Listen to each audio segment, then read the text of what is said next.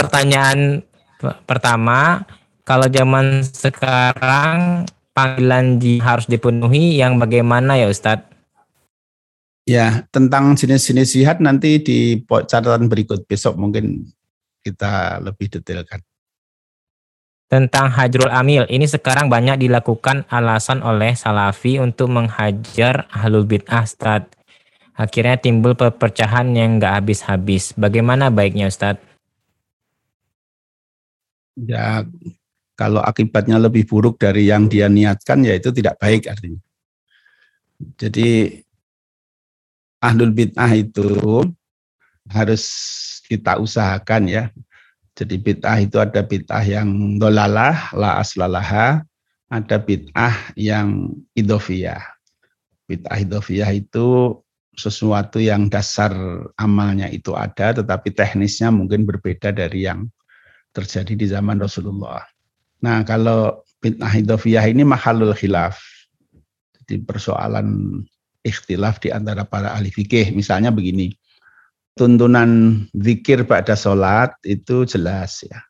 Tetapi zikir bersama-sama setelah sholat ini boleh apa enggak? Nah, zikir bersama-sama ini adalah sesuatu yang disebut sebagai bid'ah idofi. Jadi sesuatu yang caranya baru, tetapi sebenarnya ajaran asalnya itu ada. Nah, contoh lain misalnya orang berhaji bertalbiyah. Talbiyah itu diajarkan oleh Rasulullah jelas. Tapi talbiyah bersama-sama itu bagaimana? Nah, termasuk misalnya mirip dengan itu ya, walaupun ini menjadi isma sahabat sehingga tidak pernah disebut sebagai bid'ah idofiyah, itu teraweh berjamaah. Zaman Nabi itu teraweh itu sendiri-sendiri. Masing-masing orang teraweh sendiri. Walaupun di masjid rame-rame tapi sendiri-sendiri, tidak berjamaah.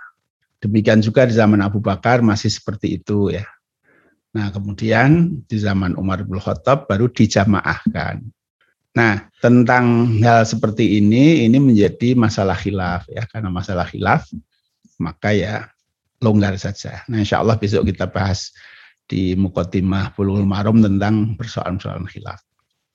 Nah, kalau bid'ah itu bid'ah yang la aslalaha, betul-betul tidak ada tuntunannya, bid'ah dolalah ya, maka wajib kita untuk berusaha menghilangkan bid'ah itu. Nah, tetapi nanti kita pelajari dalam banyak sekali buku, menghilangkan bid'ah itu harus dengan cara yang ma'ruf ya. Dan tidak menimbulkan madorot yang lebih besar lagi daripada bid'ahnya sendiri. Kadang-kadang orang melakukan tindakan-tindakan maksudnya menghilangkan bid'ah dengan cara yang kasar, keras. Nah, akibatnya apa? Terjadi perpecahan-perpecahan di tengah-tengah masyarakat dan bid'ahnya tidak hilang. Jadi bukan nambah, bukan menghilangkan masalah, tetapi malah menambah masalah di tengah-tengah umat ini. Gitu. Nah, saya kira eh, kita bisa dan perlu mempelajari bagaimana hikmah para ulama dulu ketika berhadapan dengan kondisi-kondisi yang seperti itu.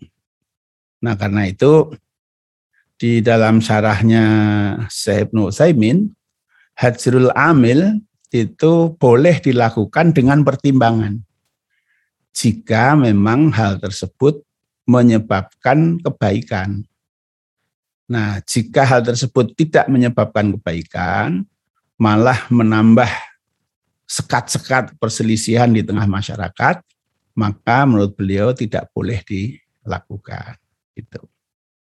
Allah alam. Pertanyaan berikutnya, Ustaz. Eh, mohon maaf Ustaz karena terkait dengan peristiwa Fatul Mekah membaca dari beberapa sumber surat An-Nasr sumber An-Nasr masih ada perbedaan termasuk golongan surat Makiyah atau Madaniyah. Ini karena terkait dengan materi yang kami disampaikan di sekolah. Jazakallah. Baik, nanti dijawabnya di tafsir saja ya. Baik, Ustaz. Itu cukup, Ustaz. Mungkin ada lagi. Oh, ini masih ada panjang ini. Bab hijrah ini banyak gini, juga yang supaya supaya tidak Masa? gantung ya. Supaya tidak gantung saya beri keterangan sedikit begini. Jadi idza jaa nasrullahi wal fath wa ra'aitan nas yadkhuluna fi dinillahi afwaja fasabbih bihamdi rabbika wastaghfir innahu kana tawwaba. Maksudnya surat itu ya. Nah, itu surat tidak ada hubungannya dengan Fathu Mekah ya. Jadi justru itu diturunkan itu menjelang Rasulullah wafat. Nah, ketika para sahabat dulu sebagian merasa senang dengan turun surat itu, nah seorang sahabat Abdullah ibnu Mas'ud kalau tidak salah ya, saya lupa nanti saya cek lagi, beliau menangis. Nah, ketika beliau ditanya oleh sahabat-sahabat yang lain, kenapa Ibnu Mas'ud kamu malah menangis dengan surat ini? Beliau mengatakan ini adalah ayat yang memberitahu kita bahwa Rasulullah akan segera wafat. Begitu. Nah, sehingga dan tidak lama setelah pulang dari haji, Rasulullah memang wafat. Jadi ini ini turunnya sudah jauh setelah hijrah. Ya. Jadi masuknya di Madaniyah, tapi tidak ada hubungannya dengan dengan Fathu Mekah gitu. Baik, makasih. Cukup Ustaz, ada tambah kalimat penutup Ustaz? Monggo Ustaz. Hmm, saya kira cukup lah ya. Jadi beberapa naskah mungkin Mas Tovan sudah bisa share.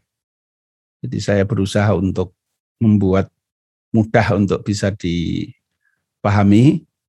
Tapi kalaulah sudah dibuat berusaha dibuat mudah masih ada kesulitan, saya mohon maaf. Bila itu Assalamualaikum warahmatullahi wabarakatuh.